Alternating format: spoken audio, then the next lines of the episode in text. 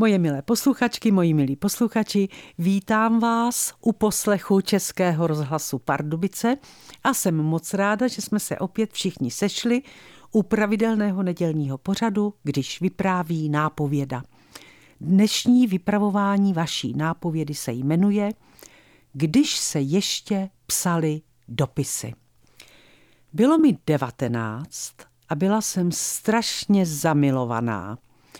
Mému zamilování předcházel inzerát, který mi vyšel v červenci 1969 v Mladém světě. Protože jsem chtěla, aby mě stál co nejméně, byl velice stručný. Spisovatelka hledá značka přítele. Inzerát vyšel, když jsem byla s Kolínským divadlem na tři týdny v tehdejší Jugoslávii. Po návratu domů jsem našla 35 odpovědí vyset přikolíčkovaných na šňůře nad kamny v kuchyni, kam babička věšela utěrky. Jaroslava z Moravy jsem vyřadila hned při prvním čtení. Bylo mu 35. C, dědek, říkala jsem si.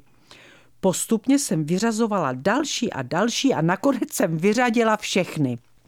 Neříkal jsem to, ušklíbil se bratr Kája na matku.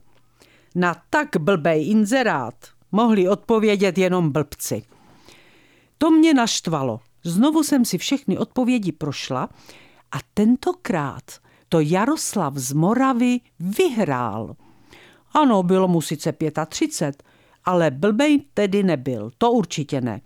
Studoval dálkově FAMu, chtěl psát scénáře a psát uměl. Dopisy určitě. Zamilovali jsme se do sebe, aniž bychom se viděli, ale fotky jsme si poslali, to ano.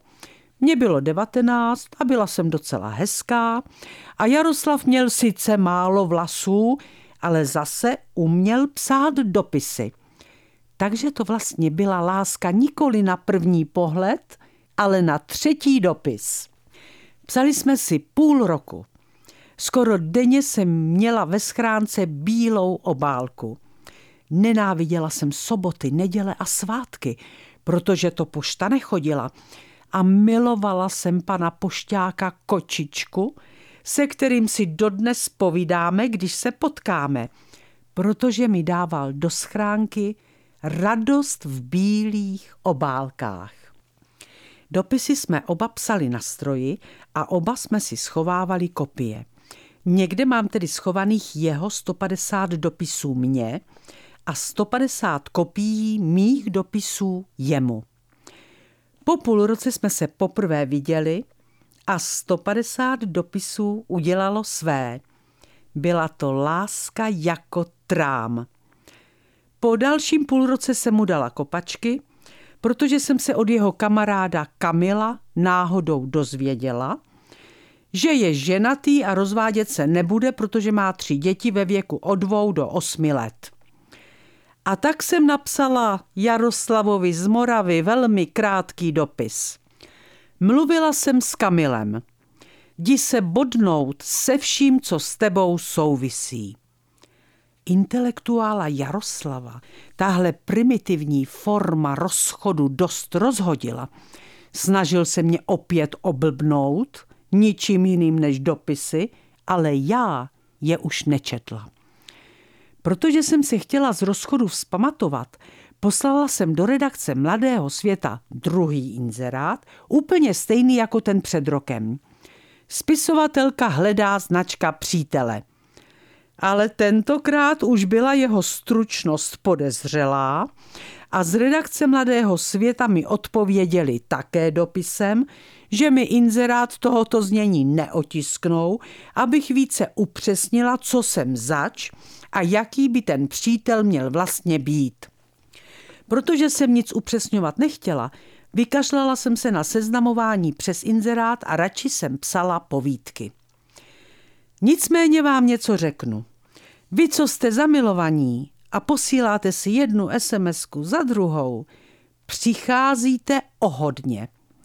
Doba, kdy se ještě psali dopisy, byla jiná. Vážně. Řekněte mi, kdo dneska v roce 2023 miluje svého mobilního operátora. Nikdo.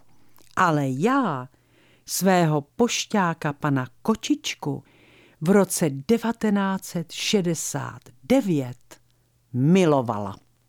A to je pro dnešek všechno. Moje milé posluchačky, moji milí posluchači, opatrujte se a hlavně nezapomeňte za týden v neděli zase poslouchat vaší nápovědu, která se na vás už teď moc těší. Vše dobré vám přeje vaše Irena Fuchsová.